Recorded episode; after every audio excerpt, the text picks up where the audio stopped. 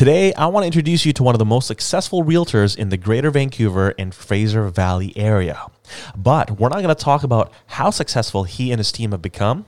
What we are going to talk about, though, are the type of traits, habits, values, and drive that it takes to be successful, whether it be in the real estate industry, your family life, your fitness journey, and in so many other aspects of your life.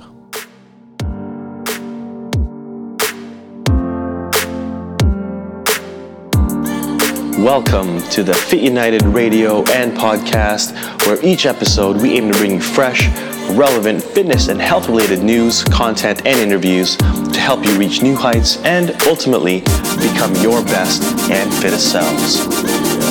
All right, guys, in three, two, and one, let's go.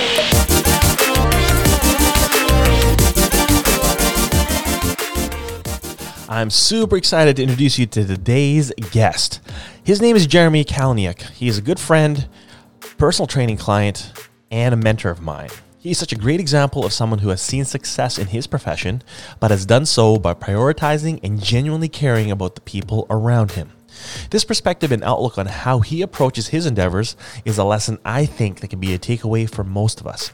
Success in your profession and in life can be done with morals, strong family values, and a genuine passion to help people, and is something that I truly admire in Jeremy.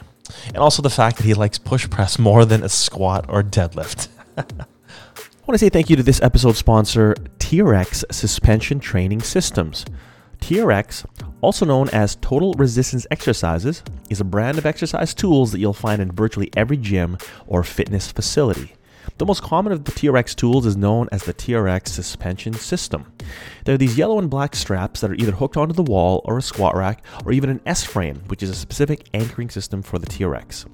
These straps use your body weight as the resistance, which means you can progress or regress the difficulty as much as you want, all by adjusting your body weight relative to the floor. Now, there are literally hundreds of exercises you can do using the suspension straps, and you can get a full body workout in 15 to 20 minutes.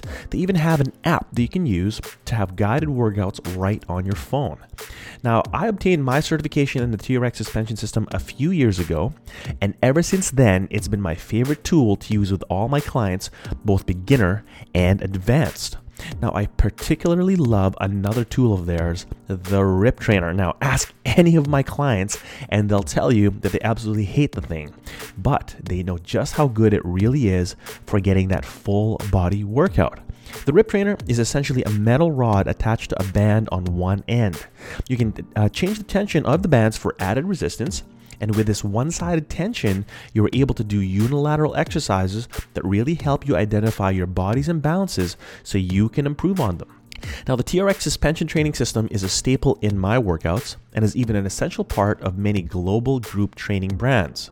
The best part of these tools is that they're super portable and you can hook them up to anything wherever you are. Even at home, you can hook it over your door and get that full body workout in the comfort of your own home. All right, if you want to get your hands on either the TRX suspension training system or the RIP trainer, I will put a link in the show notes for you. Now, full disclosure, guys, I am an affiliate of TRX. So, what that means is if you buy something from TRX using the link, I do get compensated for it. Now, the good thing is it doesn't cost any more for you to do this. And at the same time, you're able to support the Fit United podcast. So, thank you so much, guys wanted to let you all know about the text community that is steadily growing now, guys. This is the Fit United Podcast VIP. As you know, my goal is to connect all of us on a deeper level through conversations here on the podcast, but also between one another. Once you're part of the VIP, you get access to exclusive content from me as it rolls out, and I'll let you know ahead of everyone else of new episodes coming out. The best part is it's free and you and I can keep in touch directly simply through text. All you have to do is text fitness to 69922. That's it. I've got a super important question for you guys there. So text me now, fitness, F I T N E S S, to 69922. Okay, guys, I'm ready to dive into this one. Without further ado, here's my interview with my good friend, Jeremy Kalenuik.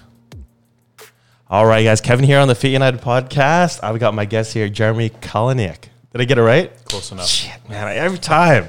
How do you say your last name? Kalanyuk. Kalanyuk. I'll get it right eventually. All right, man. So I wanted to introduce uh, Jeremy. Um, so we met at Orange Theory, where I coach. Uh, it was a couple years ago, I believe, um, when I first started. Um, you're also a client of mine at Iron Alley for a little bit, um, and you are the current holder of the Time Circuit title belt. You know Oh, that, right? I did not know I still held that. That's great. you do, but it's for the 30 plus category. I'll take it. so you still are the title holder. Perfect. Um, you're also a regular at the uh, 5:15 a.m. class, which I coach on Tuesdays. Um, so interesting about this 5:15 class, and I think people that know that I, I coach at Orange Theory, uh, these guys are a different breed, and you're one of them. Like first of all, you function at that at that time, and here I am. I got to get up and motivate these high functioning people at five in the morning. um, so. Uh, what is it do you think that uh, sets 515ers away, uh, apart from like the rest? Because what's going on at five in the morning that you're ready to go? Yeah, I mean, that's a, a- interesting question. I mean, for me, I, I've always been a morning person for as long as I can remember. Um, you know, I think that people that have busy lives, you know, we have three children under the age of five. So for me to get my workout in and my wife to get her workout in, it's, you know, we have to make sure that we're scheduled and organized. Right. And I've always been a morning person, so it hasn't, you know, made a difference. A lot of the other people, I think it's it's a function of time, to be honest with you. I see. I see. And like anything, when you build the habit, you just get used to it. Now, I, without an alarm, I'm usually up at four in the morning. So Yeah, your your, your body clock is already functioning at that point. eh? it is, yeah, it is. so that's really interesting. Um, so obviously that's the only, is that the only reason why you like doing 515, or is it just because just it's time based? Say? I would say mostly Yeah. time based. I mean, I, I do find that um, you know if you read a book like the 5 a.m. Club from Robin Sharma, it's know, Ooh, it talks a lot about you know being at that time in the morning where there's less distractions. You can be more focused on the things that are important in life. And for me, it's it's always been kind of a grounding factor. Um, you know, with a busy schedule and lots of things happening, Right. You managing your stress load. Obviously, that for me is the number one thing that I do. I got it. It's funny because uh, tomorrow's episode uh, at the Monday Drive, I actually have Robin Sharma talking about the 5 a.m. Club. It's one of the only books of his that I don't have yet. Okay, it's a good one. Yeah, yeah. So I'll get on it. Obviously, I've got every other book that seriously that he's ever, ever written. So, uh, so I want to take it back a little bit to like you know where it started for you. Uh, so where did you grow up? Did you grow up in Lower Mainland? I was born in Ontario, grew up in Lower Mainland, grew up on the North Shore, Okay, okay, uh, West Van specifically. Uh, okay, okay. Did you? So you went to high school there as well? What high school did you? do? I went to Sentinel Secondary. Sentinel. All right. Yeah. So what was their football program like? Yeah, it was pretty good. Our uh, our football coach Dave Rizicki was there for a lot of years, and uh, I still keep in touch with him. So he was obviously a big a big factor in my life, and, Right. You know, was the one that actually got me to come and play football. Oh, really? So wait.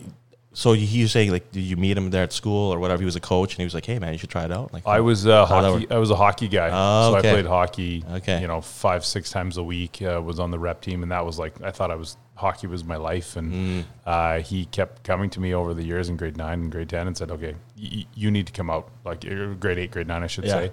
And then finally in grade ten, I was like, "Okay, fine, I'll, I'll come play." Yeah, I'll do it. I'll do it. Yeah, that's awesome. So that's where your football career started, eh? Absolutely. Yeah, Uh, did you make a full switch from hockey to football right away, or was it kind of like I was doing both, kind of both? I did both. So Yeah. there was lots of days that my mom would be driving me from a football game, and I'd be changing in the back of the car into my hockey gear, That's and then wild. running in with just a pair of skates as the game's already started. That's wild. Yeah, it was a little bit nuts. Yeah, yeah, yeah. um, because I know that was the connection that you and I had because um, I knew that we played football together. Well, not together, but uh, for SFU. Yeah. And you were a few years ahead of me. I am a little bit older. Uh, but we know the same coaches and stuff. I think we had the same coaches. Uh, Coach Bean was uh, was there at the time. Um, what was it about football that you decided? Okay, you know what? I'm going to focus on football instead and not hockey anymore. Was there something about it that?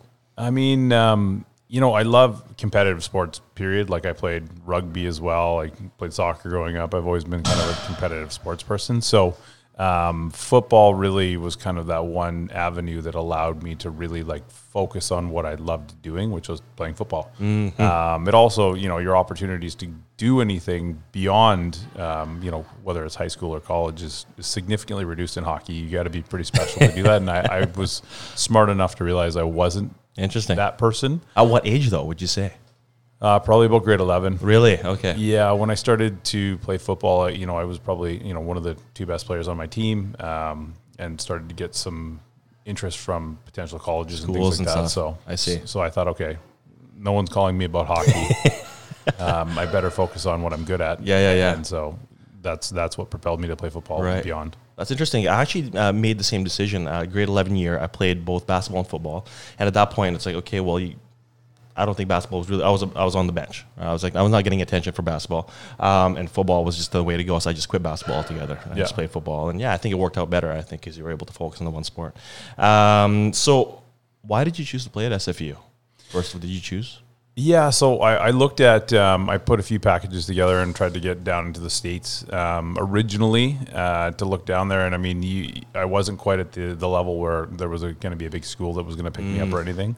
So I looked locally here because obviously my family was local, whether it was UBC or SFU, and then Coach Beaton had talked to me, and so you know it was a kind of a no brainer. I didn't want to be in the really big school at UBC where it was kind of like you get lost in the in the funnel, whereas SFU's up on the hill had kind of a smaller, more approachable setting, I think. Yeah. And um, so I just, you know, I Yeah. just made the decision and went. That's crazy. So I remember I'm just like thinking back during the process in senior year. You guys had senior bowl back then. You guys have senior bowl. Uh, yeah. It was a senior bowl, and I think that was almost like for university coaches to come and scout you for the last time and stuff. Um, so we had a s- y- y- we had a senior bowl, and then um, did you have other schools showing interest? At least Canadian schools, even that you were thinking. of? No, it was mostly just uh, UBC and. SFU. Yeah, Yeah. just the local ones because I didn't really go out there and uh, you know apply to any of the other schools. Yeah, yeah? I yeah. applied to both of those from a you know just a f- uh, educational perspective, and Yeah. then you know it just sort of worked out that one of them was the right option. Yeah, yeah, yeah. Um, actually, I'm glad that I chose SFU. I, I was thinking about this um, when I had another guest on about going to another school like outside of the city, and I thought it would be an interesting experience to just live on res. Like, did you live on res? or Did you commute? No, I the first year I commuted, and then Okay. after that I, I lived at the bottom of the hill in, a, Oh, in an apartment with a few people. Okay, well, it's on rest. It's still a university kind of living, right? Same yeah, idea, yeah, yeah. Whereas I lived at home, and it was kind of like I felt so disconnected from the school experience, and so that's probably one thing I would I would change. But I loved the you know going up there and stuff and playing. So, yeah. Um, what was your experience uh, playing at such a competitive level? Because you were saying you're such a competitive guy, and I think that's something that is still in you now, uh, applying to what you do uh, for a living. But what was it about competitiveness competitiveness that uh, kind of you know really intrigued you? Yeah, it's interesting. I mean, football and, and competitive sports are really interesting, right? It's um, you have a team typically in a lot. I mean, there's are all obviously some non-team sports that are like that where it's individual. Uh, but I think with like football and hockey and basketball, um, anybody that's really competitive, it's interesting because you compete against yourself, you compete against your teammates, and you compete against other teams. Because in football, there could be three guys trying to fight for the same starting spot. Yeah, that's so true. And so, um, you know, it's good because you have external motivation as well as the internal motivation. So for me, I mean, I just, I love being competitive in almost everything I do. I mean, my wife and I are even competitive still at Orange Theory That I know. to this day. Which I was gonna bring up, by the way. Uh, did you? Do you guys both do your uh, one mile benchmark? Uh, no, she didn't take that. Oh, class. she didn't do it, eh? No. Oh, okay. Luckily okay. for me.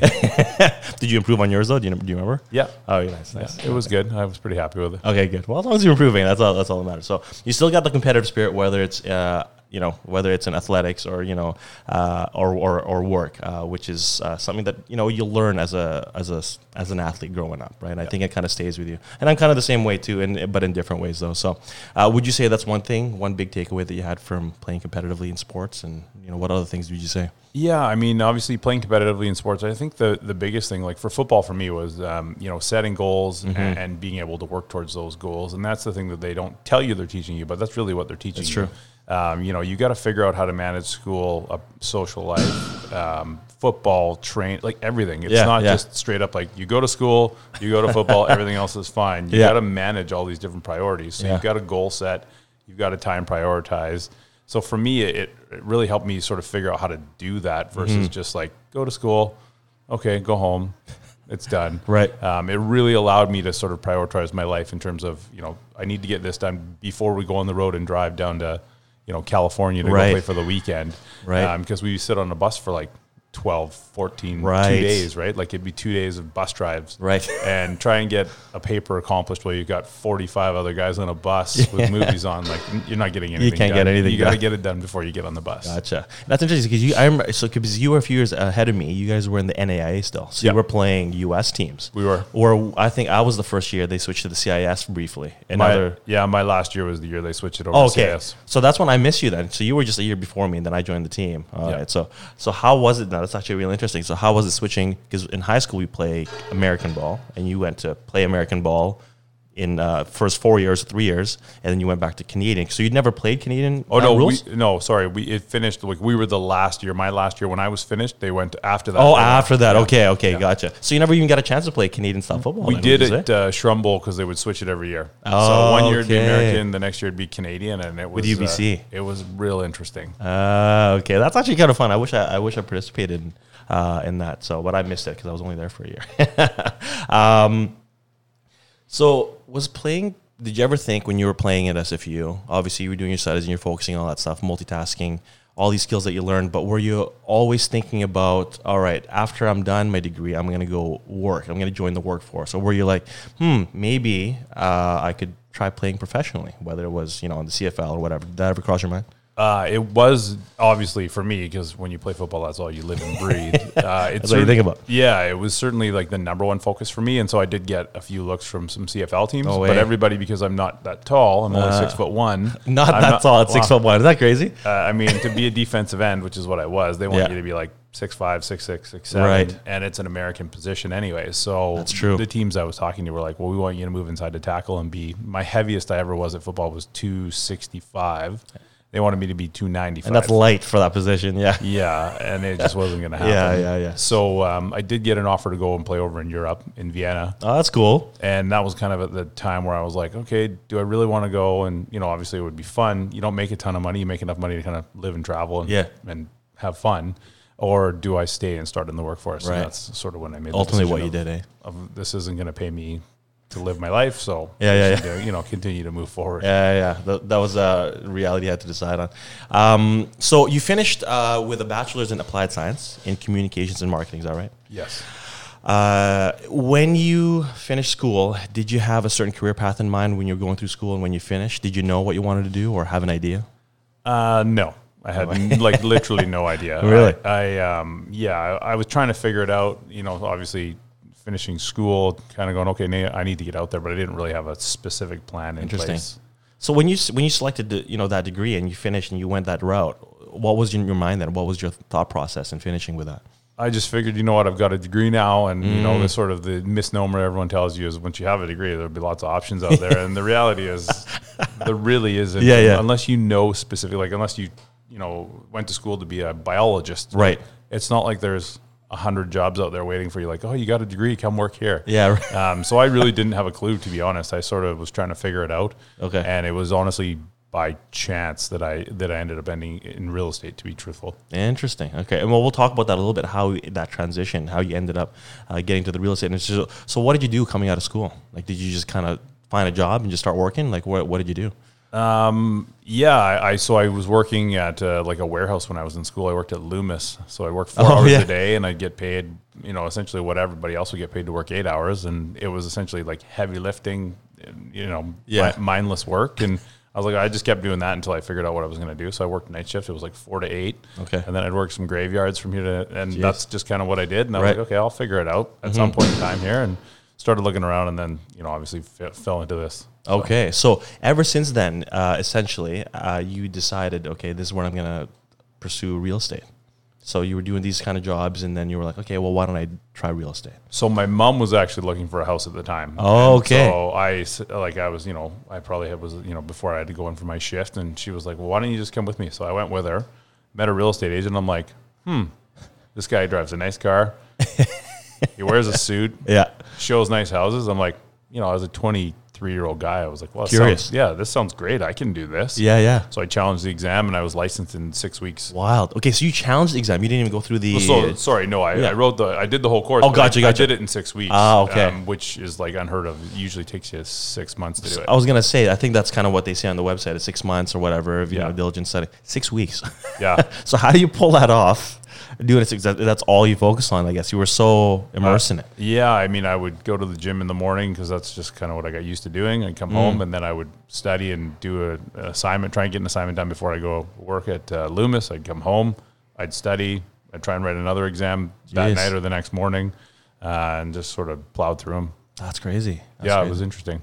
Um, I remember my dad. Uh, he'd retired from a corporate job, and then he got into real estate a little bit later, like kind of like a semi-retirement uh, career, uh, and he managed to write it in like I don't know, two I think two two months or something like that. So he just plowed through it too. But it takes a certain amount of. I remember how focused he was on this thing. Like this is all he did, Yeah, and that's what it took probably. Hey, pretty much. Yeah. would you say that it's changed quite a bit? I mean, notwithstanding, you know, I don't know if certain things may have changed in the industry, but the curriculum, would you say it's about the same when you started? I mean, it's been a long time since Yeah. I've written the exam. I know Right. quite a few new people, and they have changed the parameters. Yeah, like yeah. you can't do that anymore. It's sort Oh, of okay. one assignment, I think, every week. And Oh, it's- so, you can't a- just fly through it anymore. No, Uh, so it kind of makes it like a minimum of a 20 weeks, and then you've got X amount of time to write the exam. I see. You've got to get X percentage, which is similar to what it was when I was there, but uh, I was able to do it in an expedited time frame versus one a week. I was doing like two a day.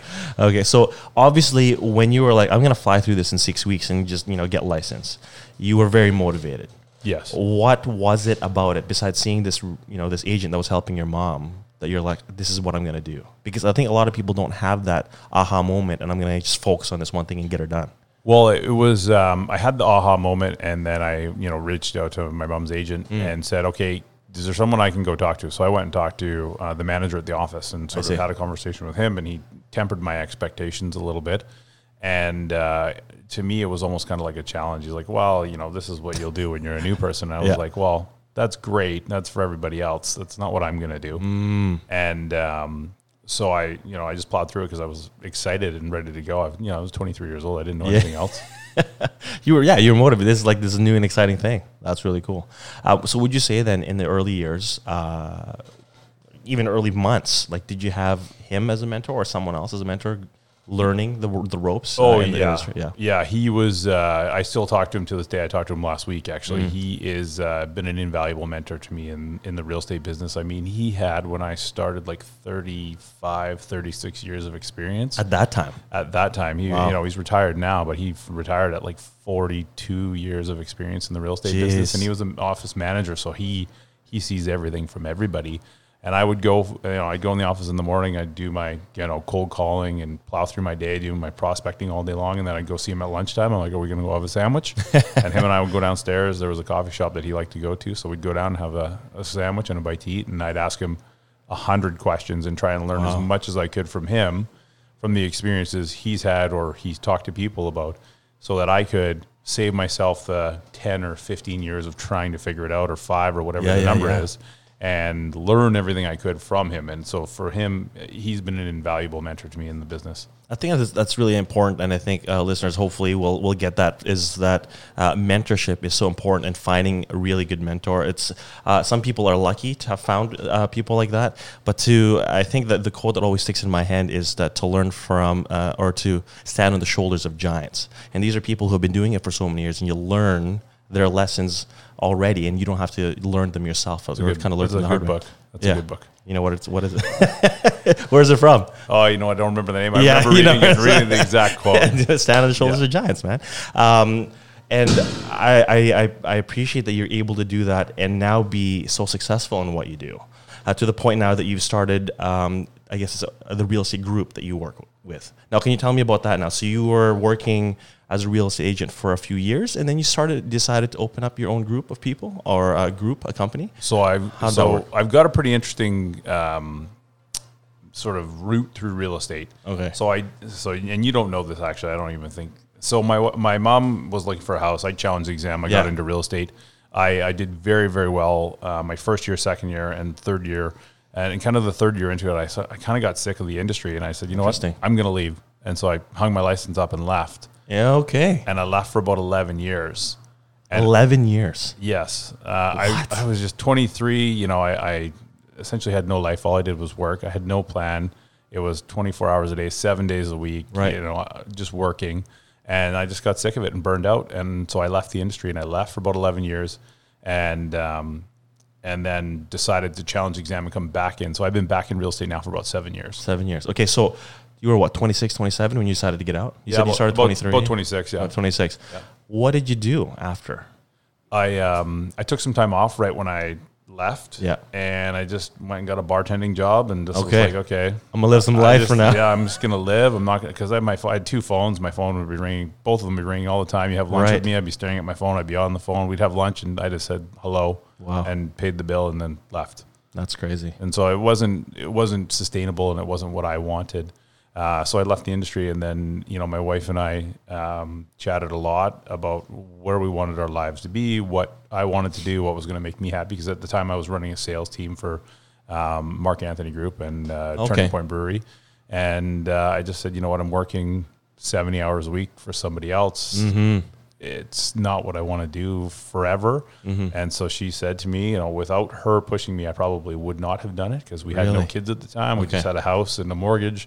And uh, she said, why don't you go do it? You love real estate. You've always loved it. Go back and challenge the exam. So I did.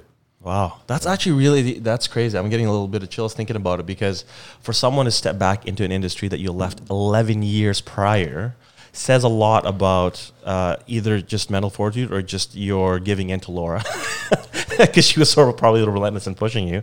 Uh, but to step back into something, uh, what was it that she thought that you loved about real estate so much? Because you left it for a reason. Right, it's kind of like I, I would figure like an old career is like an old ex girlfriend. You like you never want to go back.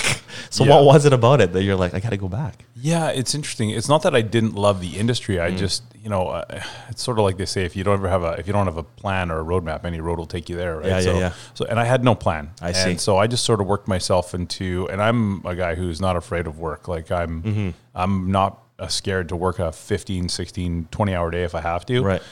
But if you don't have a plan, and you know, my family now is obviously the the part that balances my life out. If you don't have any kind of work life Right. balance and no strategy on what the long term goal is, like everyone says, it's a marathon, not a sprint. Yep. And um, you know, real estate is certainly one of those industries that it, it's true. Mm-hmm. So for me, uh, you know, it, it was her encouragement, but I've always loved the industry. I love, you know, I love the opportunity to help people move into the homes they want to be in. I love, you know, the architecture, like uh, sort of all aspects of it. For me, like the art of the deal is the part that I love the most. Now was that a Donald Trump book that you that you've read?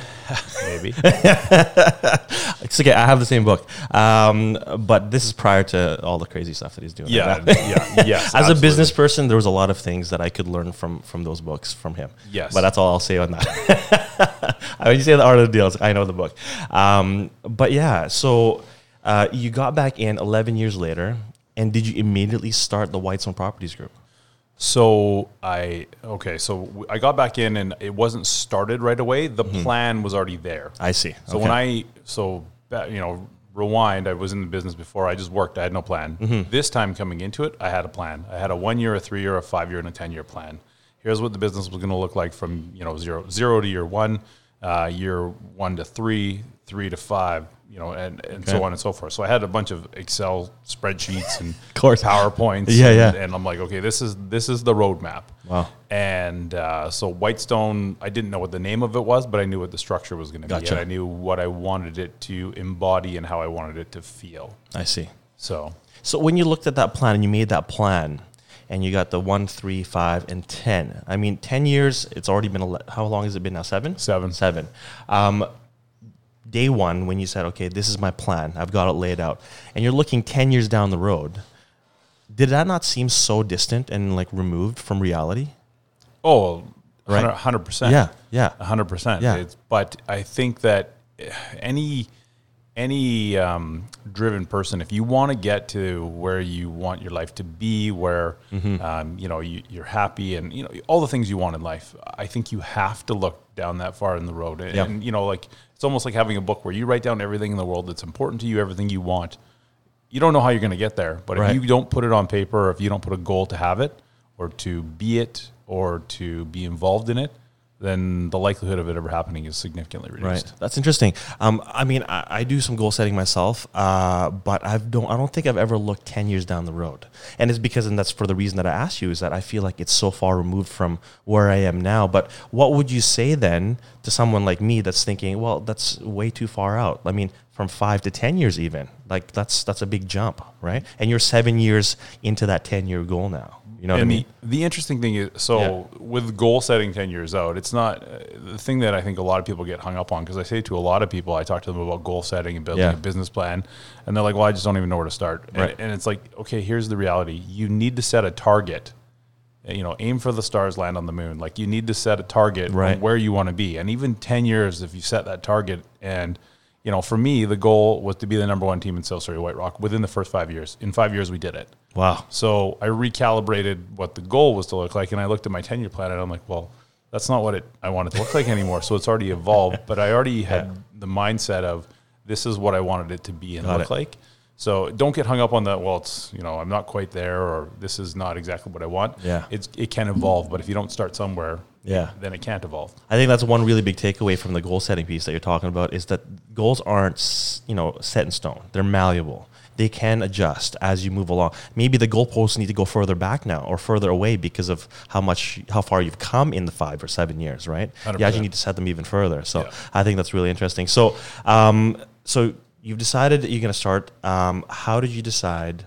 What you're going to call it? I mean, I, I have an idea, I have a guess, but I want to get. I want you to tell me.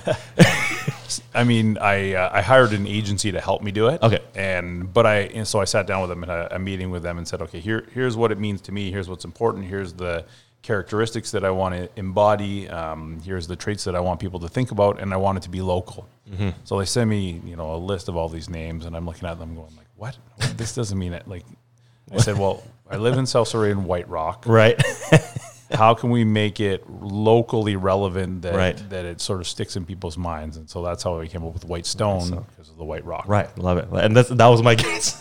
Perhaps an obvious one, though, right? Yeah. but obvious for a good reason. Because when you think about White Stone, you think White Rock, you think local. That's I think that was the, the point, That the was, goal. Um, so unique, but also s- specifically to your area.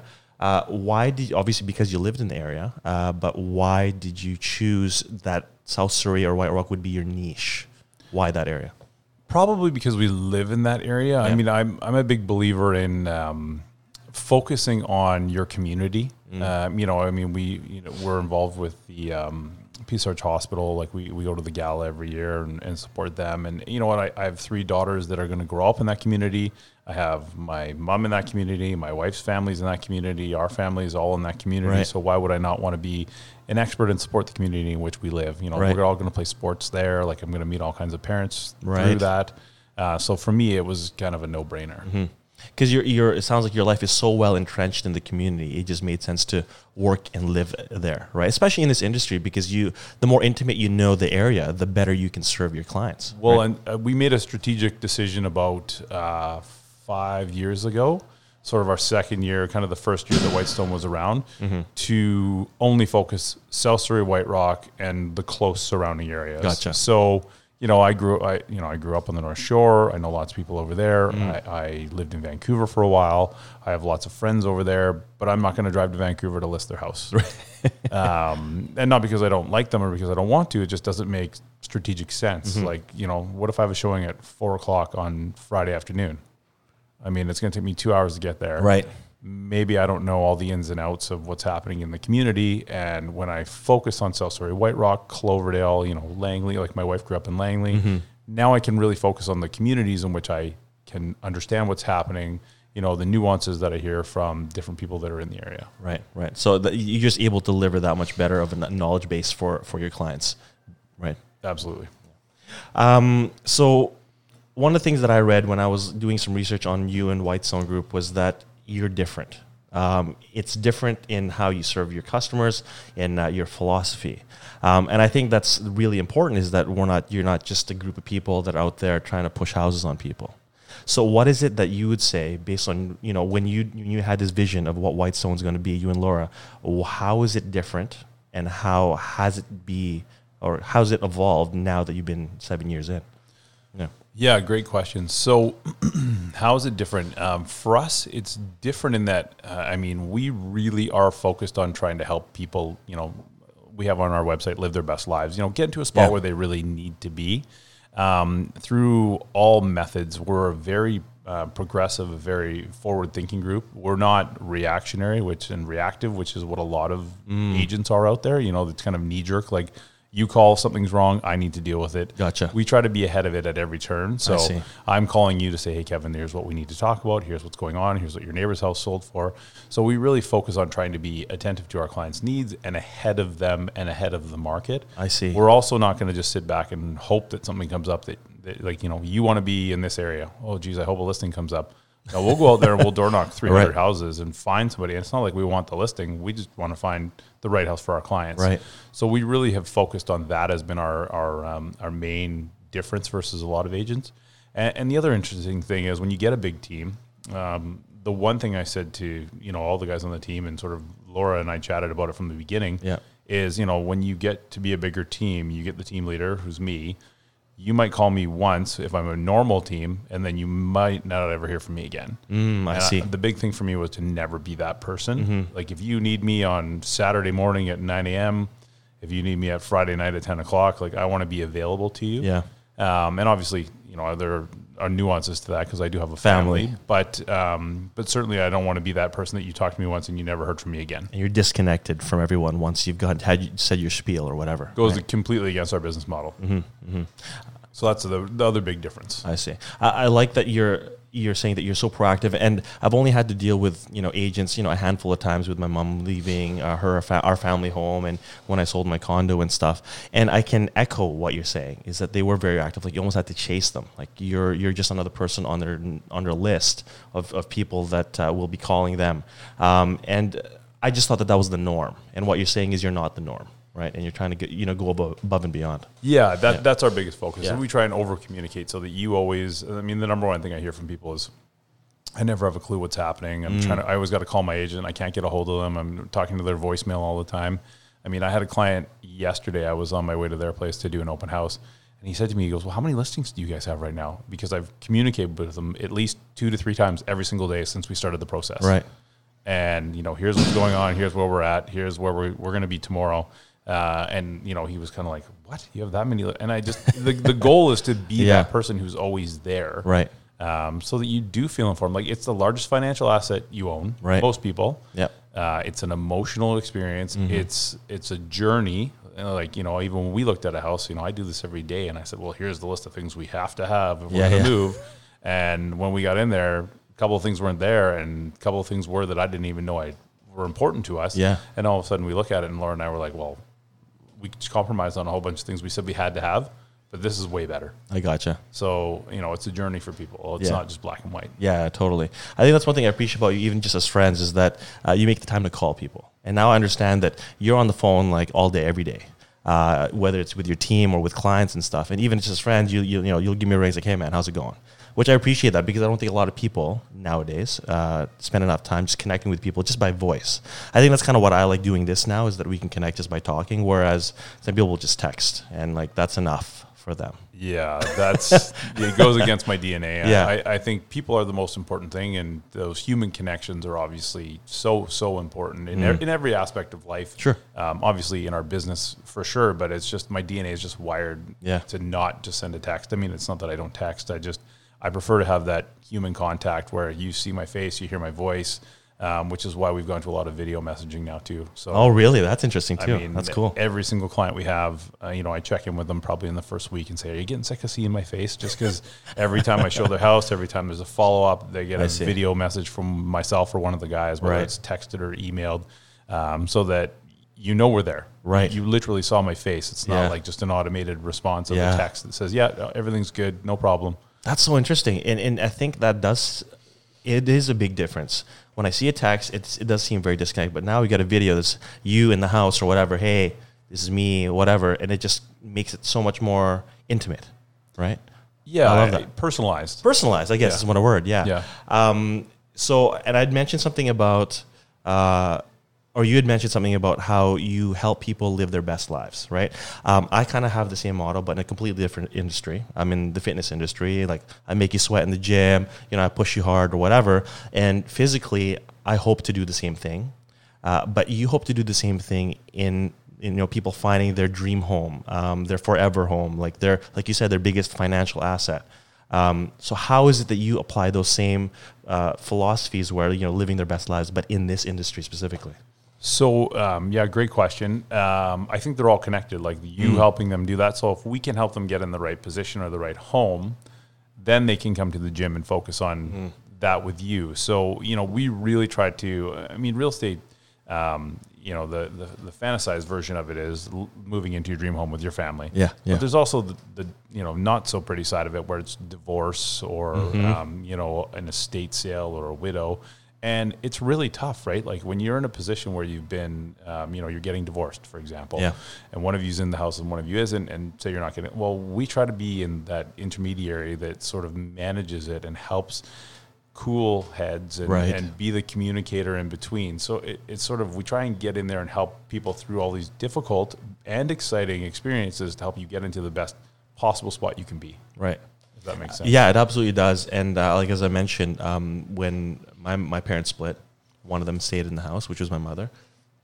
But that was a tough transition, and um, to be honest, I don't remember the role of the the agent at the time because I don't know if they were there, and perhaps their philosophies were different. Maybe it was. Uh, maybe it was quite a few years ago. Maybe it was just different then. But the fact is, um, I didn't see that there was a presence there. But that's what you're saying is that if you can, if we can take this load off your shoulders, you can go and focus on doing other things that help you know you live your best life. Well, it's funny. I always say to a lot of our clients, it's like, okay, so let, let me worry about it. Yeah. you just focus on what the next step is. I'll deal with and manage the stressful side of it. Right. You just tell me where we need to be going forward from here. And if you give me the details on, you know, yes, I like this one, I'll get you connected to the mortgage person or you can connect with your mor- let me worry about the rest. Right. Right. You know, I have clients get stressed out about inspections and stuff like that. I said, don't worry about it. Just That's my job. Let, me worry. Let me and the guys worry about it. We'll right. solve it for you. Right, right. Now, would you say then again, um, in comparison, I'm not sure how much time you spend comparing yourself to peers in the industry, but would you say then, in terms of level of service, you're you know above for every all your guys uh, above what the norm is for everybody? Um, I would, you know, I without sounding arrogant, Yeah, yes, yeah. I think we do we do provide a higher level of service. There's a lot of great agents out there, and of course, I benchmark us against all of them out there. I mean, if you don't know who your competition is and you're not paying attention to it, then how are you supposed to grow? Um, and I'm constantly reevaluating where we're at and saying to the guys, you know, pushing them on things that, that we need to do. Uh, you know, I say to them every day, like, if you're comfortable, then you're not growing. You need to be a little bit uncomfortable every single day. Every single day. And um, so, yeah, I, I think we provide a, a higher level of service. That's that's our goal, anyways. Right, right, of course. Now, uh, now, in terms of just that, just looking at that and, and paying attention to peers and competitors, how much of that do you actually do? I'm not saying you're, you know, you're there watching the numbers every day or whatever, but uh, how much of that is too much? Would you say? Because of course, like you said, you got to have a you know finger on the pulse of what's going on with everyone else. But how much of that do you actually do to Yeah. benchmark where you are? I mean, uh, uh, from a numbers perspective, I don't. I don't. I mean, I check it a couple times a month, Gotcha. maybe. Um, I'm more focused on what we're doing, and then you know I pay attention to the things I see out there. Like from a you know, for example, like a social media perspective, there's guys out there that are significantly better than us in social media. Hmm. But I don't also don't want to have my phone in front of my face when I'm hanging out with my three daughters, right? Right, like all the my, time. my wife, and you know we're relaxing at home. Like Right. I, I want to have a life too. Yeah, yeah. So I think there's it's a, kind of what's important to you and what your business model is. I would rather have you know our client events every year and you know be sending video updates versus you know sitting there on social media for six hours a day trying to increase our following. Yeah, yeah. So I, I you know I pay attention, but there's certain things that I'm prepared to step away from. Gotcha. Okay, that's interesting. Now, so how I want to take it back to just now. Now you've grown into how many people are on your team now? So we have uh, five agents. Right. So my wife's included, and obviously with having three young kids, she's she's mostly at home, but she Right. helps us with a lot of the client events and things like that. So there's four of us full time agents. Okay. We have a full time uh, client care manager, Kim, Okay. and uh, a full time marketing person as well. Okay, okay. So how did your team grow from you two to now the was it seven eight people now that you guys have? Yeah. So um, I, when I started, Laura wasn't licensed, and I went to our manager and said, "Listen, this is what I'm looking to do. I want to start a team. Mm-hmm. The plan was to start a team so that Laura and I could, you know, have some time off in the summer to go to our Right. place in the Okanagan." And uh, he introduced me to Randy, who's was my, uh, you know, now my business partner, Mm-hmm. and we met and started kind of feeling each other out and trying to a few things and Yeah. kind of making sure this was going to work. Right. And then it kind of grew from there. And then uh, Matt came and approached me, who's uh, my wife's cousin, and uh, said, I think I want to do this. I'm going away for a couple of months to traveling with my girlfriend, but when I get back, I'm going to get my, you know, work on getting my license. Right. And uh, obviously, he's been licensed with us for a couple of years now, and then Laura got licensed as well. Uh, left her job in the pharma industry and, and came and got her real estate license. Oh, she was in the farm industry. Yeah. Wow, that's interesting. Yeah. I feel like a lot of people, besides maybe you, have done other things before doing real estate. Now, why is that? I don't know if you can speak to that at all because you found that that you know something sparked you when you were really young. But why is it that not a lot? Well, at least from that I've seen, they think about it, it's almost like an afterthought. Ah, I'm not I'm not liking being a banker, so I'm just getting. I'm, why don't I do real estate because it looks like it's a prestigious job. The barrier to entry is uh, is really low. Um, obviously, they've tried to increase it from a, an educational perspective, but it's not like you need to have you know tens of thousands Another of dollars to start real estate. Like another four years of degree or something, right? yeah, it's you know the barrier to entry is fairly low, um, and I think a lot of people have a misunderstood um, perspective on the industry. You know, like back in 2016, 17, when the market was very busy, Right. Uh, 2016, when the housing market was crazy, everyone was like, you know, like the, the numbers were like staggering. Jumping in. Oh, it was nuts. it was like a new 400 people every two days. It was Right. like ridiculous. Um, so I, you know, and obviously the market's changed now, and it's weeded out a lot of the people that thought it was easy. I'll just join in. I'll make a hundred thousand dollars. No problem. Get a Mercedes, and it'll be perfect. It's a shiny job, I think, for a lot of people. I think that's why people want to jump in. Absolutely, yeah.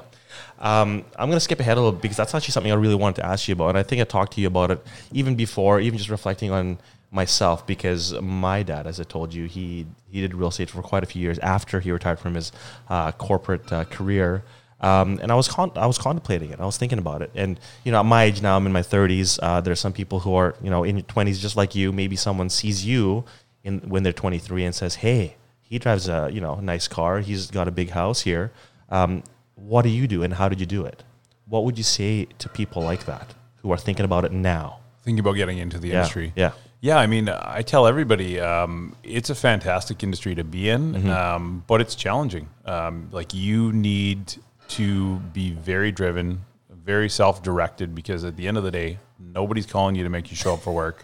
uh, nobody's Yeah. going to call and see if you've done any work today. So Right. that's the biggest thing, and that's why a lot of people like real estate. Is there, like there's no office hours. Right. You don't have to be there at nine and you're done at four. Like Right. it's if you don't come in until eleven, eh, who cares, right? Right.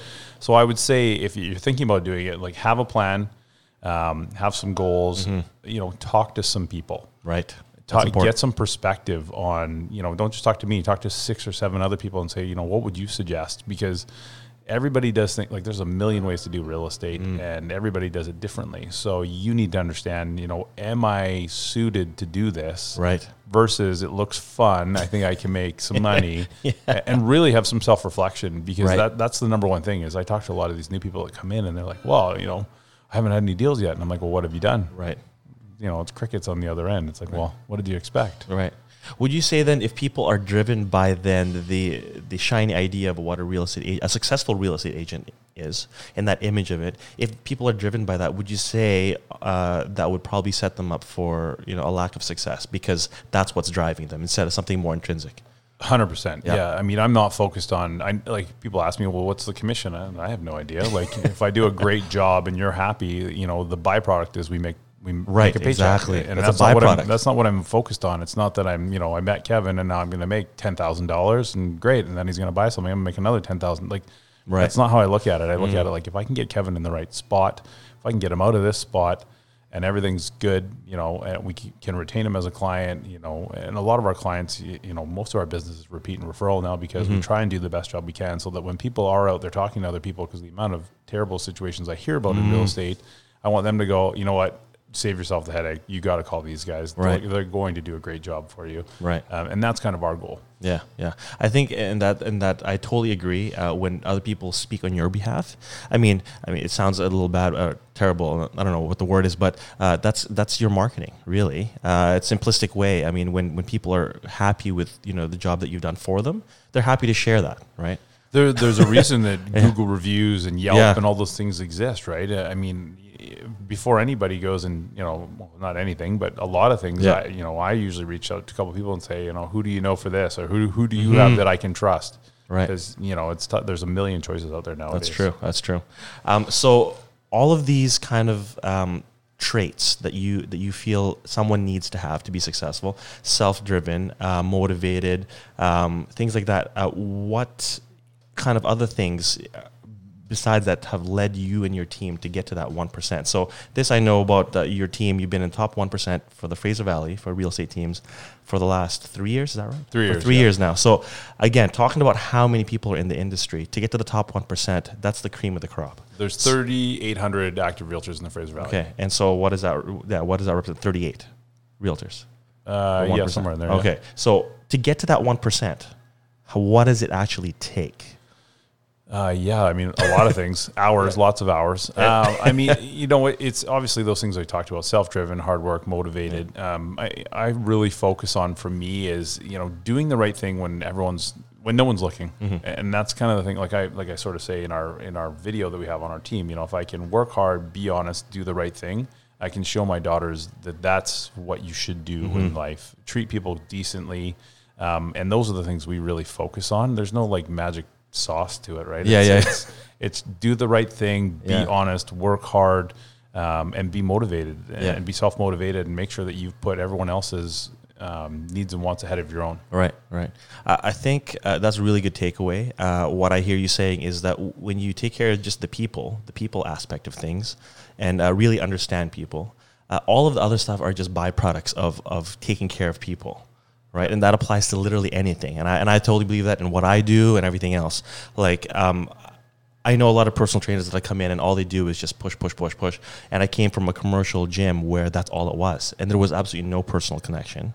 And um, some people were very successful at that because they're very good salespeople. Whereas you think uh, in real estate, that's a sales job. At the end of the day, you're trying to sell homes, but to not focus on that and focus on the people rather than the salesy bits um, really is what leads you to that kind of success. Right?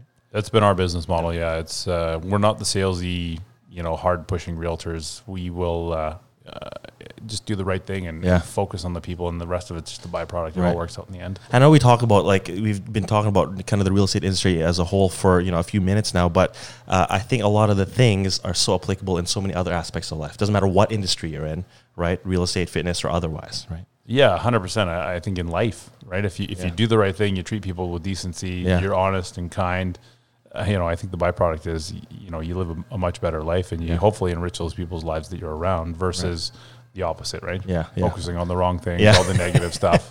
And I think that's that was and that's why I wanted to have you on today was I knew this about you and I just wanted to even dig deeper because of how successful you have become and uh, the way that you're going about it is exactly how I feel I want to go about you know furthering and growing my businesses and my life. So that's why I wanted to have you on. I, I appreciate that. um, and share the story with everybody because I think that's really important. Now, uh, as I mentioned before, we met uh, as um, you know uh, you're a member at Orange Theory.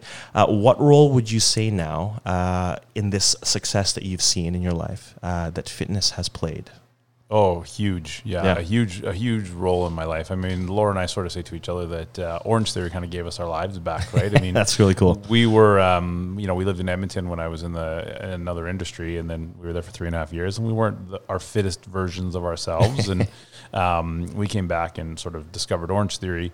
Uh, and reinvigorated as like she played basketball at SFU, Yeah. so so she's a Is that how you guys met, by the way? nope. I'm, Oh, I'm old man. I'm older than her. so she's She years younger than you. came Okay. into SFU the year after, like I was done, and then the next year. she Gotcha. So in. she's about she's probably my age then. yeah, Okay, okay, okay. yeah. So, um, so she, so we sort of have looked at it, and it's kind of reinvigorated our, Mm-hmm. our, you know, we're both really competitive. We always have been. She played competitive basketball, won two national championships with Right. SFU. Um, you know, I played football and hockey and everything. So for us, it really gave us that opportunity to be competitive in like a safe environment. Yeah. That you know, like she wasn't going to go to the gym and and you know go to whatever gym and work out for Yeah, yeah, yeah. for an hour and a half, and Right. Mm-hmm. neither was I. Like I was getting sick of doing that, and so it kind of gave us a new, um, a new version to look at, and- Right. and, new goals and new perspectives. And so it's been a tremendous, you know, like with three children under the age of five, she goes four days a week, I go four days a week. I mean, it, And you guys managed to make it work. hundred percent, it. it's totally doable. And uh, for us, it's it's probably the most important thing. Like it's a good baseline for us, and for me especially. I think just with you know the amount of things I manage in a day, that five to six fifteen in the morning, that's kind of like me time, Right. Uh, and then you know, and then obviously I have my rituals afterwards, go in the hot tub Sure. and do all those things, and try and manage this old body that's falling apart a little bit. Which I'll talk to in a second. yeah. Um, so for me, it's a tremendous. It's played a huge role. Yeah. Um, so you said before that it was kind of time bound as to why you needed to get up so early, but you're already a morning person prior to. But because you were, you know, you have so many things to manage throughout the day, you had to get this workout out of the way early, whether it was for kids or getting them ready for the day and all that stuff. And of course, your work life. Uh, what is it about getting up so early and having these rituals uh, that sets you up for the rest of your day? Yeah, I mean, really good question. Yeah. When you read the 5 a.m. Club Yeah. from Robin Sharma, you'll get a better sense. Of, I, I kind of knew why, like, I didn't really know why I was doing it. I just knew I was doing it. Right. And then I read the book and I'm like, well, that makes a ton of sense. And, you know, you think of that time of the day. So, so fast forward to 10, 10 o'clock in the morning. Right. You've got email, phone, text, all these distractions, life, driving, and Right. traffic, all these distractions that don't allow you the same level of focus and opportunity to set yourself forward and your mind up for the day. And so for me, I've always been that person where I like that quiet in the morning. Mm, there's nothing else going on. I'm not a like get up and like, oh my gosh, I got to be somewhere in seven minutes and like just jump in the shower, run out the door. That is like the worst. to me. Yeah, yeah. I need that time to like reset myself, get my mind set right. Um, you know, work on my own personal self from uh, like listening to a podcast or listening to a book, which I do a lot in the mornings, Mm-hmm. And obviously centering myself at the gym. So for Laura and I, it's been a huge, it's a huge factor for us. So, uh, if you can remember this specifically, because I know a few, a couple of tidbits from the 5 a.m. Club, even though I've never read it, the 20 20 20 rule. Yes. What is that about? Uh, it's remember? it's 20 minutes of of exercise in the morning, 20 minutes of spiritual or mental Meditation, work, yeah, right. and and then uh, 20 minutes of reflection. I think Oh, okay, somewhere in okay. that ballpark. So essentially, like an hour to work on yourself. Right. And that's how I saying. at it. It's Right. just an hour to work on yourself, and whether it's 20 minutes of activity, 20 minutes of meditation, 20 minutes, you know, spiritual, mental, whatever you want to call it. Right. It's that hour of like self care. Right, right. And I think when I started coaching the five morning, five a.m. classes and onward, uh, it it kind of boggled me that I was done my day uh, at nine a.m. At least that part of my day, because to start your day so early ahead of everyone else, like the parking lot's empty, um, I felt like I've gotten so much more accomplished. I, I'll be tired at nine p.m. But I've gotten so many things done, and people are just you know rolling out of bed, and I think that's such a satisfying thing for me. Yeah, Right? I mean, when I started the four, my alarm goes off at four twenty. It's earlier now, but it was four twenty-five for the longest time. Yeah, yeah, yeah. You know, because I want to get up, I want to get organized. I like to stretch a little bit before the gym, Mm-hmm. and then I, you know, leave my house at just before five. Uh, now I'm 4 a.m. because I wanted that extra 25 minutes, even more to sort of get organized and centered. And it's not like I'm doing it like making lunch or any, Yeah, yeah, of those yeah. things. I'm I'm literally like self care between four and kind of 6:30 in the morning is my time to do it. So before you even get to the 515 class, you're already been awake for over an hour doing stuff, doing work on yourself prior Yes. to even getting to stretching, Right. rolling, whatever, it heating up a sore muscle. This is exactly a perfect segue because I wanted to talk to you about because you've got a little, well, a couple maybe nagging injuries that you've had to manage now. So as you've gotten older, you had to, you know, be more mindful, I guess. And like you're saying, it takes more time now. Um, so that hasn't stopped you though. So tell me about that. You, you've managed these injuries, but it hasn't stopped you. Because some people will be like, ah, man, my leg hurts or my bum knee or whatever, or calf or shoulder, whatever it is. And they're like, I'm just going to quit for a little bit. But you, it hasn't, it hasn't stopped you. So how did you yeah, I mean. I mean, for me, like the gym is such a entrenched part of my routine Mm. and, and like my centering of like literally centering myself. If I if literally you'll know if I don't go to the gym for two weeks or a week, yeah, I'm almost unlivable because I'm like I can't. My moods are kind of up and down. Like I'll be not as happy about with everything. So for me, it really is a Mm. very important role, and so I'm not prepared to compromise that. Gotcha. Like, you know, as you get older and being an athlete, like I know how to manage pain, and you know, of course, like there's certain injuries you can't work through. When I tore my when I tore my calf, it wasn't uh, you can't ideal. ignore that. um, but I was only off for like a week or two, Right. Um, because I, you know, I try and take care of myself. I'll go see a massage or you know get Mm-hmm. needles in my calf or whatever it is, and, and work through it. So. If you want an excuse, you can find it. Mm-hmm. That's And true. I'm just it's not, true. I just don't live my life that way. You don't allow it to happen. no. Nah, that's awesome. That's awesome. Now, would you say um, be, you've obviously got this mindset, and um, driven mindset. What kind of things have formed that besides, you know, your experience with sports or perhaps you just grew up that way, perhaps it was your parents instilling those values in there. What kind of other things? Maybe books, Robin Sharma. What other things, mentors, uh, resources do you use to stay focused all the time?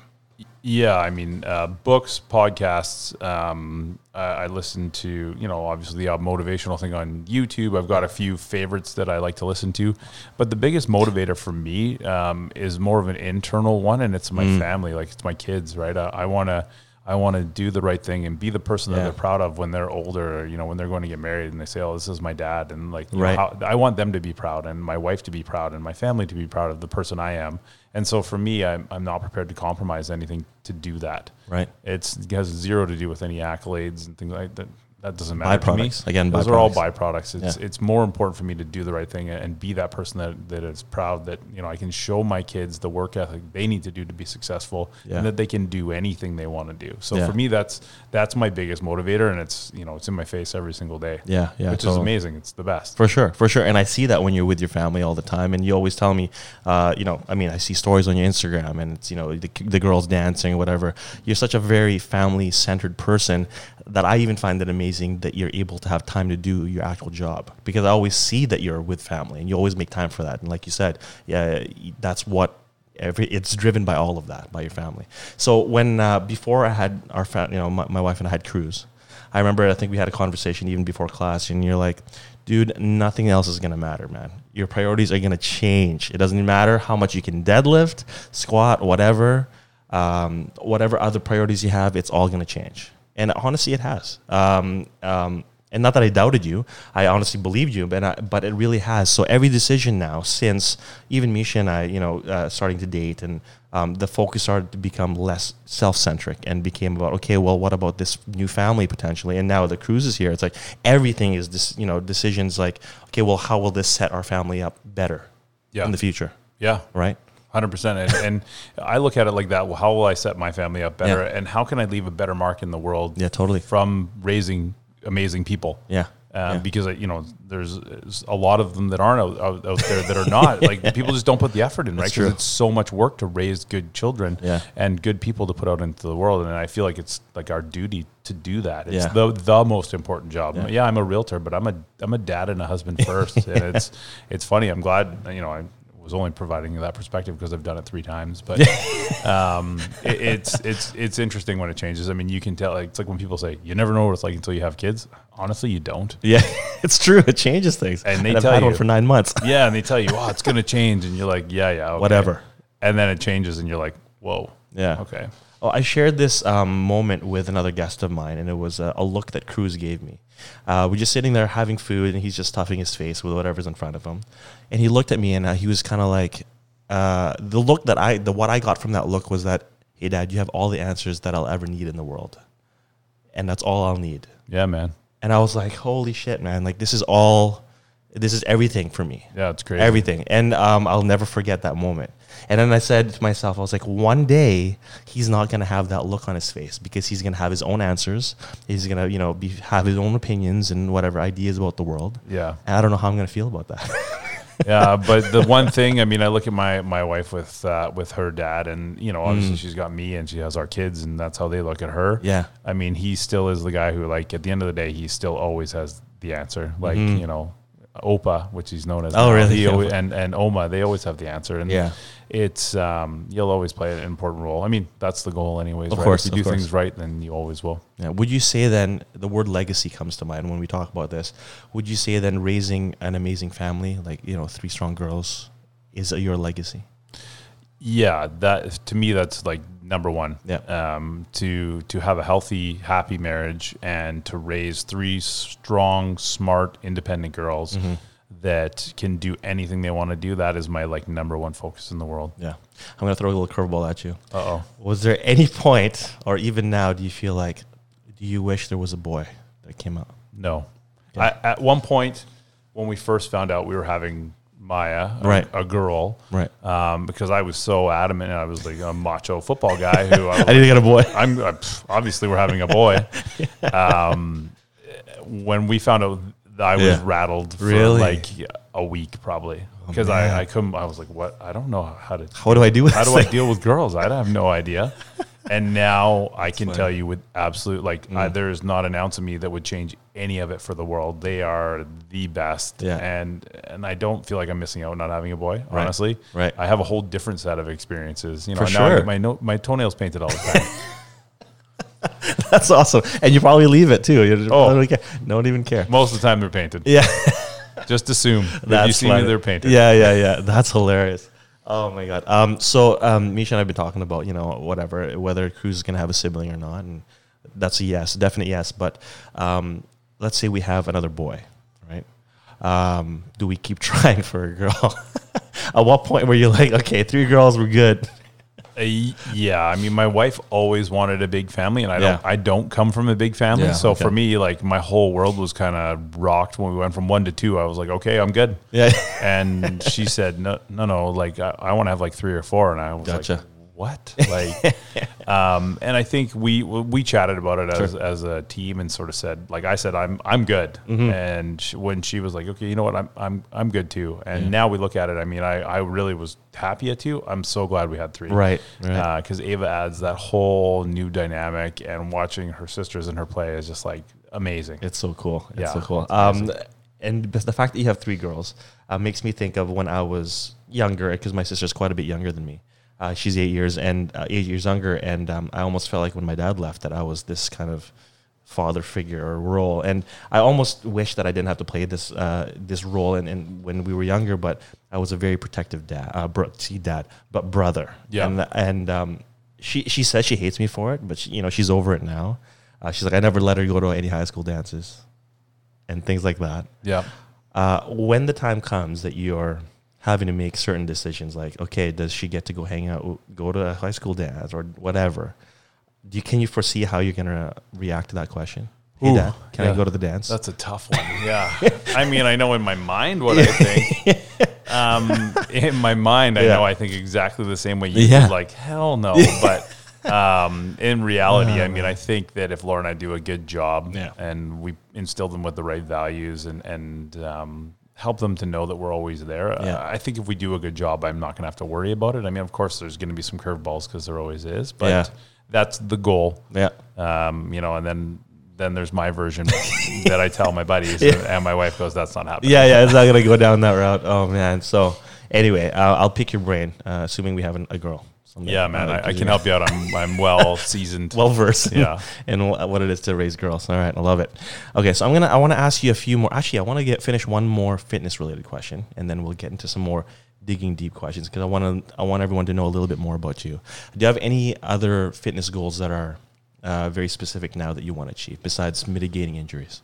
Yeah, I mean, I'm in the uh, there's a the tra- with transformation challenge Right. at Orangetheory, which I signed up for with uh, a guy from my office, Greg. Mm-hmm. Um, so you know, we weighed in. My goal is to beat him. My goal is actually to win. Now, I didn't. I, at first, I was Not just to beat him. you're gonna win now, hey? Yeah, my goal Okay. originally was just like to be there and be supportive. He was kind of like, ah, he was on the fence, and I said, I'll do it with you if you want to do it. And now that I'm in it, I'm like, okay, I, I want to win. I'm gonna beat you now. So Um, the previous winner last year, I think he lost uh, just an absolute number 15 of 12. pounds. Was 15? Yeah. Okay, I thought it was 12. sorry, I did my research. No, you did. but it won't matter because it's this year. It's relative to whoever's here. Yep. Um, and I know there's a few other male participants that are very motivated. So you've got your work cut out for you. Yeah, I don't know who all of them are, so that's okay. I haven't looked yet. Well, I, I know who they are, so I'm just saying you gotta you gotta you gotta hustle, man. This is a this is a solid eight weeks of just no compromise. That won't be a problem. no problem. Yeah. And like you said, you made some decent progress, right? Nice and early, right? Yeah, not too bad so Okay, far. so good start. I'll take a good start. Okay. Um, so who would you say? Let's go back to just you know the very beginning uh, when you're young. Uh, who was the well now? Who was the most influential person in your life growing up? Um, I mean, obviously, my mom. She was a single mom, and uh, you know, she's a strong lady. She, um, you know, she taught us a lot, and she went through a lot to make sure we had everything we needed to have. Um, and I was very fortunate, right? I mean, I was a sports guy, so I had really great role models come into my life at the moments in time when they needed to. The most, yeah. Yeah, when I was on my way off the rails, there was a couple guys, my hockey coach and my football coach. They showed up and like pulled me back into reality, pulled me back on the Wow. right side of things, and and really kept my life from going down the wrong path. Wow. Okay. So uh, your mom, uh, and some like coaches. Yeah. Say, yeah. Uh, what kind of lessons did you learn from them? Would you say? I mean, from my mom, uh, I've learned lots of lessons over the years. I mean, she's a she's a strong lady, and she she fought through a lot. So she taught me a lot of that, uh, you know, mental fortitude and, and attitude to do it. And then my coaches, I mean, they sort of gave me the the opportunity to re-believe in myself and reset some goals uh, and focus on moving forward versus letting distractions and negative things impact you as much Love as that. they can. Love that. Focus forward. Love it. What is the wisest thing you've ever heard anyone say? Yeah, that's a tough one.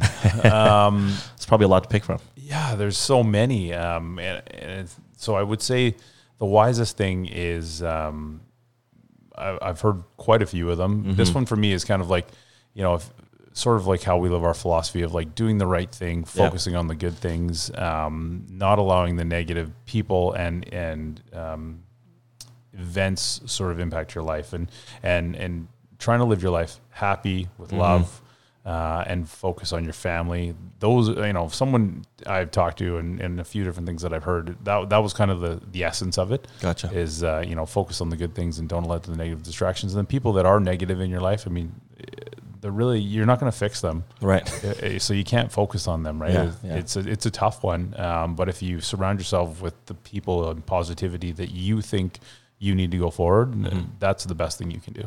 Actually, to be honest with you, that's probably one thing that I've learned from you is the um, the budget of energy that you expend, and to not budget any of it for any negativity, right? Just the uh, lack of tolerance or acceptance for it in your life, because it ends up affecting other things in life that you don't really need negativity in anymore. And so to just be able to say no or just cut it out completely, you're just so unapologetic about that, which I love. Yeah, it's it's taken a long time. Like Yeah. I'm, you know, I'll be 41 this year, so it's taken a long time. You're just for me. figuring it out now? Yeah, the last few years, honestly. Yeah. Mm. Um, there was lots of negative things that have happened to everybody in their life, and you know, I used to let them consume me. Mm-hmm. Um, and now that I'm have a family and kids, it's given me such a different perspective on things that I just don't have time for it in my life. Right. You know, unless it's a positive experience uh, to some degree, and if I have the choice to not include it in my life, if it's not, then then I don't. And um, yeah, you're right. I'm un- unapologetic about it. Yeah, which I think is awesome, and I, it really is a big takeaway, especially for some recent things that are coming up for me. And uh, I, I have your voice in my head saying, "Man, you don't need that negativity, really." So truly, a lesson from you. Um, so if you met your younger self today, uh, what would you say would make them happy and sad about you? happy and sad about me. Um, yeah, so happy about me. Obviously, I'm I'm super grateful and appreciative of everything I have now. Uh, and what I mean by that is my my kids, my my wife, and my family. You know, my mom is still healthy. Her parents are healthy. Um, we have tremendous support, and I don't mean like here's the kids, you guys take them. I mean tremendous support in that like we have the whole family over, and we'll have like a games night where like aunts and uncles and cousins and all Yeah. these people are around, and my kids just don't know any different. They Yeah. have this amazing experience. When we say games night, there's like 20 people that come over. And like when the snow was here, we had, um, you know, the aunts, the uncles, a couple cousins. Everyone came over for dinner and we're off tobogganing. So I think that my younger self would look and go, wow, that's that's pretty incredible. Yeah. And then from a from a sad perspective, I mean, you know, my parents split up when I was 12. I don't have any contact with my dad. My kids don't like, you know, now they're starting to ask like, who's your dad? Really? and so that's a tough one for me um, because my dad never played a role in my life. So um, it's hard for me to see them ask and wonder what's happening. So I think that's kind of the sad part about it. But for me, you know, like uh, someone said to um, uh, my mom one day, not all losses are losses, and that's how I mm. look at that perspective of it. Okay. And my dad, you know, he wasn't the best person. So the interesting thing for me is he really taught me um, the most valuable lesson I think I've ever learned in my life, mm-hmm. and that's who I didn't want to be. Mm. Oh, that resonates with me so much. And it's it's hard, right? And and Yeah. only in the last couple of years have I really looked at it and said, okay, you know what, like that's the best possible thing that ever could have happened to me. Right, right. Uh, and why I say it resonates with me so much, and as I mentioned before, I come from a broken family. Um, my biological father, he lives in the Philippines. Very limited contact. Don't even see him. I mean, he has me on Facebook. I know he watches my stories and things like that. Don't know him. My stepfather, who I identify really as my father because he kind of raised me. Again, um, you know, they split up and I was about 13. So just getting into high school, another formative time in, in my life. Um, and to not have that father figure or that mentor or that role model at that age. What age was it when they when your parents split up? Yeah, I was 12. Well, okay, so about the same same time. age, yeah. But for those formative years, you think, man, I want to have my dad here uh, for the football games, uh, bounce off this problem I have with a girlfriend, or you know, some guys bullying me at school, and to have that father perspective, I didn't have.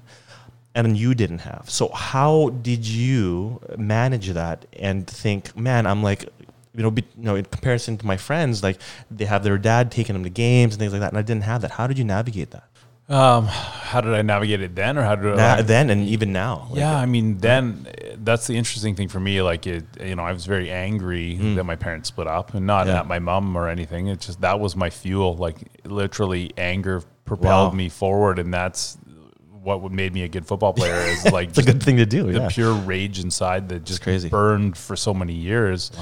And only in the last few years, and you know, I've been very angry at him for a long time. Mm. I, I've totally released it now. Like I have zero energy on it, and that was Right. literally the best thing I ever did. Right. And I only figured it out a few years ago that Okay. it's you know I just put the stone down. Yeah. It wasn't mine to carry anymore. So how did I navigate it then? Not well.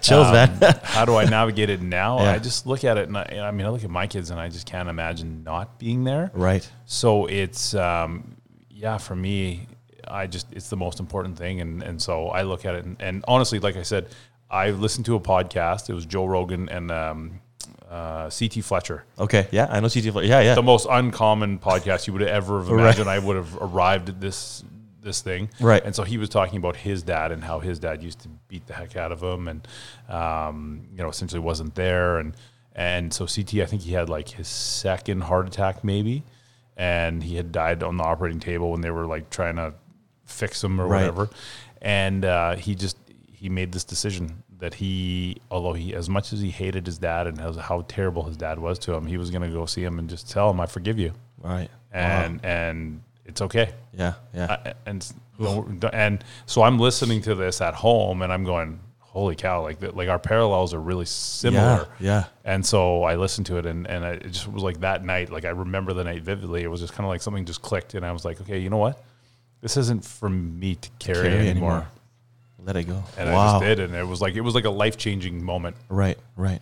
I think there are certain moments in my in my life, even now, where I'm where I look back and I think, I wish I had that time to bounce off of him. Uh, certain things that was going on.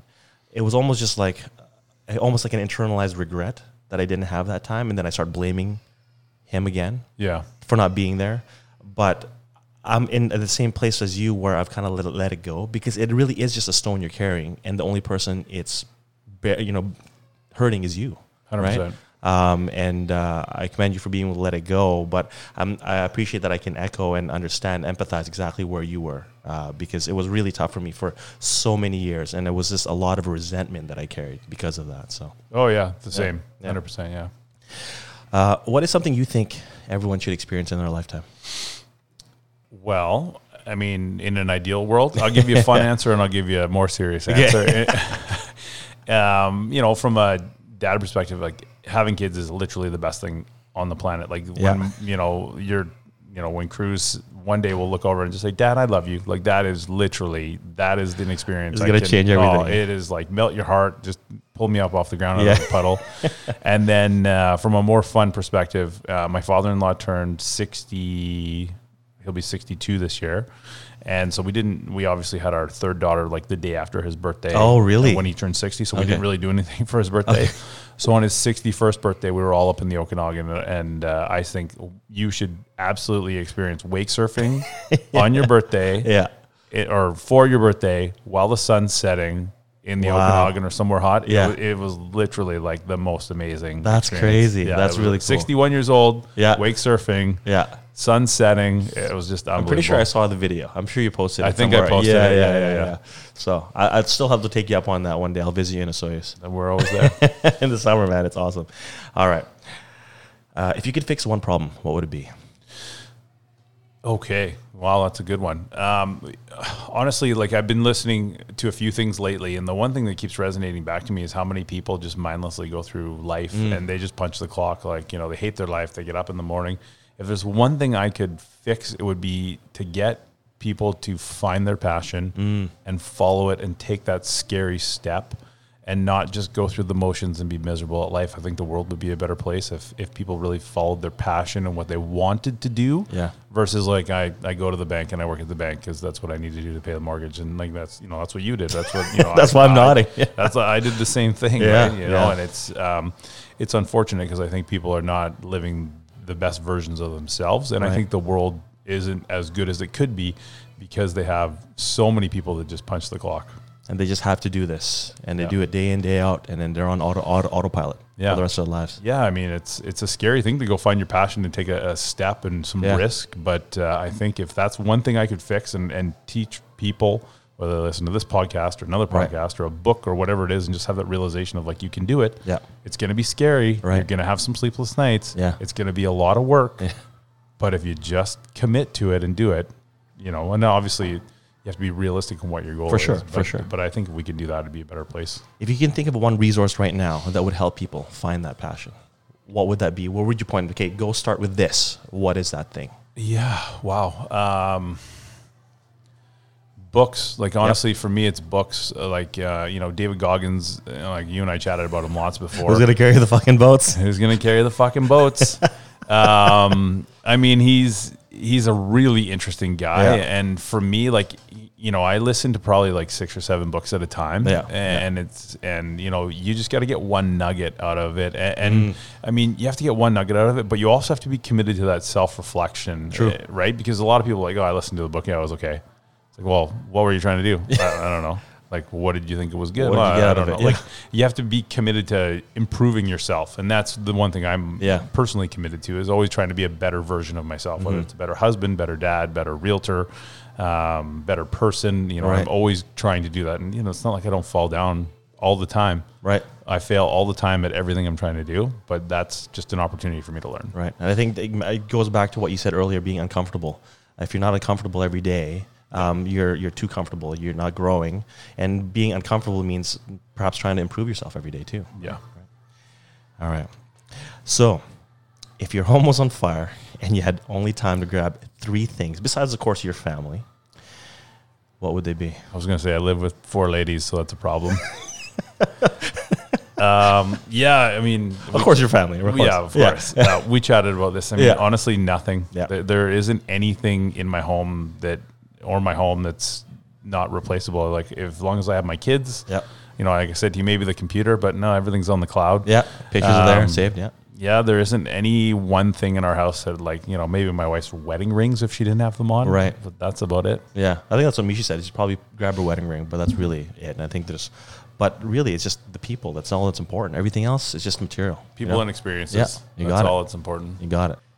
If you could be famous for something, what would you be famous for?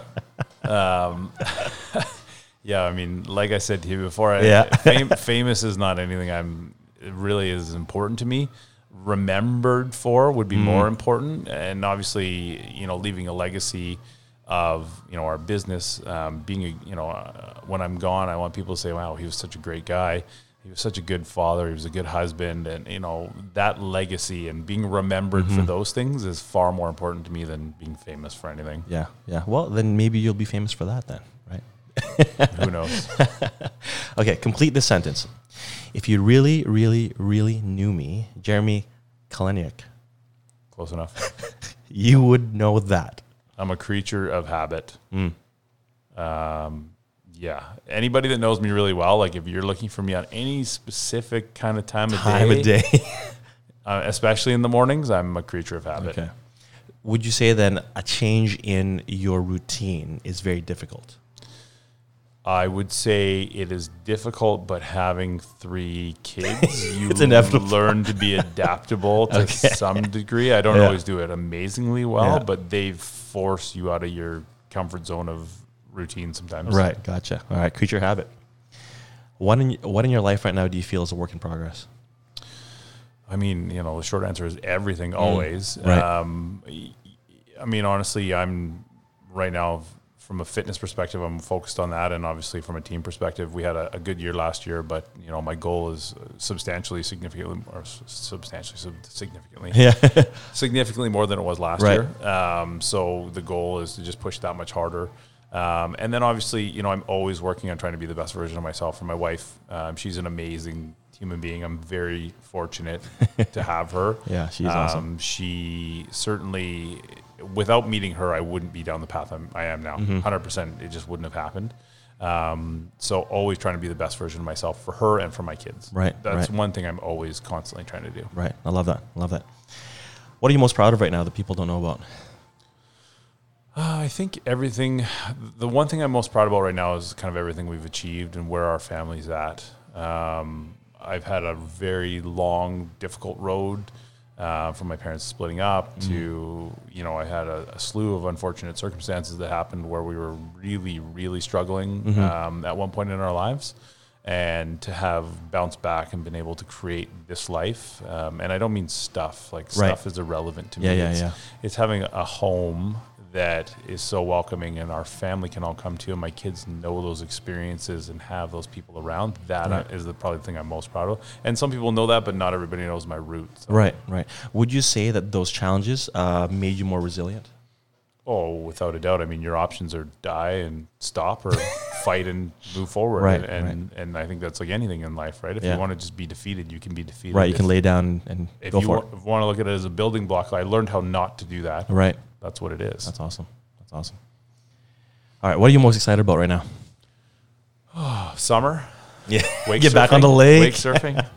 yeah, I, I'm excited for the year. Yeah. Um, I always love January. It's a new opportunity. It resets everything at the end of the year, I, and uh, I get pretty excited about, regardless of what the market is. It doesn't matter to me about the Mm. Right. market. I get excited about trying to help people get out of every single position that they're in, whether it's Right. you know divorce or they're upsizing or they're creating a new family. Uh, I just I get excited about that, Yeah. and I I just get excited about you know coming out of winter and Christmas being done and moving forward. Yeah, it's funny because every time I ask you, it's like, so what's going on in, in you know the real estate world right now? It's like busy, busy. Uh, that's really the only world word that I hear. Uh, but then there would be other people that ask, like, ah, you know, it's kind of slowed down a little bit. But you're like, no, it's been busy. But I think that speaks not necessarily to, um, I don't know necessarily the success of Whitestone, but because you always have something that you can be working on to be busy, so that you're growing and improving all the time. And I think that's what I got from that. Yeah, I mean, uh, I think if you fill your time with the right activities and things you should be doing, you're always, you know, there's always work to do. Like I could work 24 hours a day, seven days a week, um, and you know, for us, it's just pretty consistent. Like we consistently do X amount of deals. I can almost tell you what January and February are going to be, just because of um, the processes and plans we put into place and what we execute every year. Love it, love it. All right, a few easy ones. How do you like your eggs? Uh, Plant based, so I don't eat eggs, but poached if I had to have them. Ah, right. See, I, I knew this and I left it in there because you guys have been plant based for how long now? Uh, vegetarian for just over a year, Okay. and I've been uh, vegan for about four or five months now. Okay. Transition hard? Um, the not as hard as you would imagine. Mm. I mean, uh, it certainly made our kitchen. I don't want to say more fun because we I'm, I'm like a foodie to begin with, Right. Uh, but in more interesting. I mean, it's always an experiment, Right. And uh, you know, trying to balance to make sure you're getting all the right nutrients and everything you are. That's certainly been a little more challenging, but Right. it's been kind of fun. The kids are having fun with it. They, I mean, we they're just plant based. We've kept cheese and Right. dairy in there for them, uh, but Laura and I are 100 percent you know plant based now. Yeah, that's awesome. And I think it's going to help a little bit with your goals and stuff too. maybe Uh, winter, spring, summer, or fall? I think I know this one. summer, man. Summer. always Easy. Yeah, that's an easy one. And I don't know, and I obviously know why too. Lake. Yeah. All right, squat, bench, or deadlift? Push press. I forgot about that. I forgot about that. I should have thrown that in I mean, ben- bench if I got to pick from the three, Yeah, but, yeah, but yeah. if not, push press for sure. I only asked those three because those are the three powerlifting lifts, right? Yeah. You got to choose. But I, I know the push press. That's your favorite move. How much in your? What was your max? Remember? Uh, in your peak? three sets of six for three fifteen at three fifteen. Think about that. Three fifteen. That's like what people deadlift. Sometimes even. Yeah, Not that, even now. That was a different time. I, I look at it now. and It's like that's insane. Oh, Why yeah. did I ever put three hundred pounds over, Over my your head. oh man. All right. Push press. We'll take it. Fast or slow? No context. Fast. Okay. Sweet or savory? Ooh, depends on the day. Sweet usually. Really? Savory often. Savory. All right, got it. Crunchy or smooth? Crunchy. Oh, what? Yeah. You're a crunchy guy. This is Yeah. a this is a really big issue with everybody. Like, what? You're a crunchy? Why crunchy? I don't know. I just, why smooth? Because okay, this is my rationale. peanut butter Should be butter. crunchy. You think buttery smooth? Why is it butter. called peanut butter? Because it should be crunchy. See what I mean? Yeah. We can go on this forever. All right, you're in the crunchy. You're in the crunchy uh, bandwagon. Fair enough. Okay, uh, before we get uh, to the final three questions, I'm Yeah. gonna wrap this up. Okay. How can people find you and get a hold of you? Uh, whitestoneselect.com. Uh, we're also Whitestone uh, on Instagram and obviously Facebook's pretty easy to find us as well. Okay, um, so I'll put all of those links in the show notes so everyone can find you, Whitestone, or even yourself personally. Sure. Um, all right, on Instagram. Okay, three final questions. If you had the world's attention for 30 seconds right now on this podcast, which you potentially do, what would you say? Uh, I mean, not dissimilar to what we've sort of been talking about, right? I mean, Yeah. you know, the one message that I would probably echo to everybody is, you know, live your life with passion, Mm. do the right thing, treat people with kindness, be honest, work hard, set goals, uh, and don't be discouraged, Yeah. right? Like, be prepared to fail a lot. Mm-hmm. If you want to be successful, failure is a word that is very familiar in your vocabulary, and get used to it. Uh, and if you want to grow, be uncomfortable and get really comfortable in that uncomfortable. Because I am, I'm super comfortable in the uncomfortable. Right. Um, it drives the guys that I work with nuts. but that would be what I would say to people. If you can focus on those things, then then I think you can, you know, attain a good life. I love that. I love that passion. All right. If someone could ask you one question that you wish you could be asked, asked, what would that question be? Someone could ask me a question that I wish I could be asked, what would That that I've question- never asked you, or no one's really ever asked you. Yeah. Um, what is the most important thing about being a father? And what's your answer to that? I mean, everything, but just showing my kids unconditional love and Mm-hmm. making sure that they know that I'm always there no matter what. And I tell them that all the time no matter what happens, no matter what it is, mom and dad will always, always be there. Love it. Um, and they need to know that. And, and that's an important one for me. Okay, love it. So before we get to the final question, uh, I want to acknowledge you first of all for being here and uh, spending your time and uh, sharing your story. Um, I've certainly learned some things from you. You're in a way a mentor of mine as well, even though we're buddies. And you know, you I crush you in workouts, and I put you through the pace sometimes. But I've learned a lot from you, and um, I appreciate uh, our friendship. So thank you for being here. Uh, what is your definition of living your best and fittest life? Uh, my definition of living your best and fittest life, I would have to say if you wake up every morning and you're excited, and that's how I feel every single morning when I wake up. If you wake up and you're excited, you're ready to go, you want to take on the world, and uh, you've got fitness involved in your life, and that's a, a part of your routine, I think that's a very good benchmark to sort of a litmus test, let's call it, to see if you are living your best life. If you're not, then you're not excited to get out of bed. Right. I'm a guy who, like, my alarm goes off, I don't hit snooze four times. Wow. It's just go. like I'm ready. Let's really? do it. And One, that- one, one arm. That's it. that's it. Just Beauty. Shut it. I mean, I said a couple because it is four o'clock in the morning, but you know, usually it's like up. Right. Half time I wake up before it goes off. Right. And I'm just ready to go. I'm excited. You know, and, and I think if you're, awesome. if you're living your best life and you're living with passion and, and you have love in your life and you have family and people that are important to you and, and you're focused on the things that you should be. Right. That's how I think you, you can be in the morning. I love it. And that's how I think you can judge whether or not you're doing it. Yeah, that's awesome, man. Thank you so much for being here, man. Thanks for having me. Love it. Appreciate it, buddy.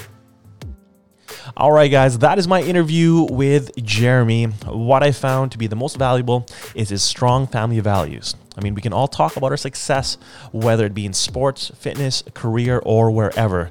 But Jeremy is so proud of his team at Whitestone Select Properties Group, and most importantly, his wife Laura and his three girls. They really are the driving force behind his success.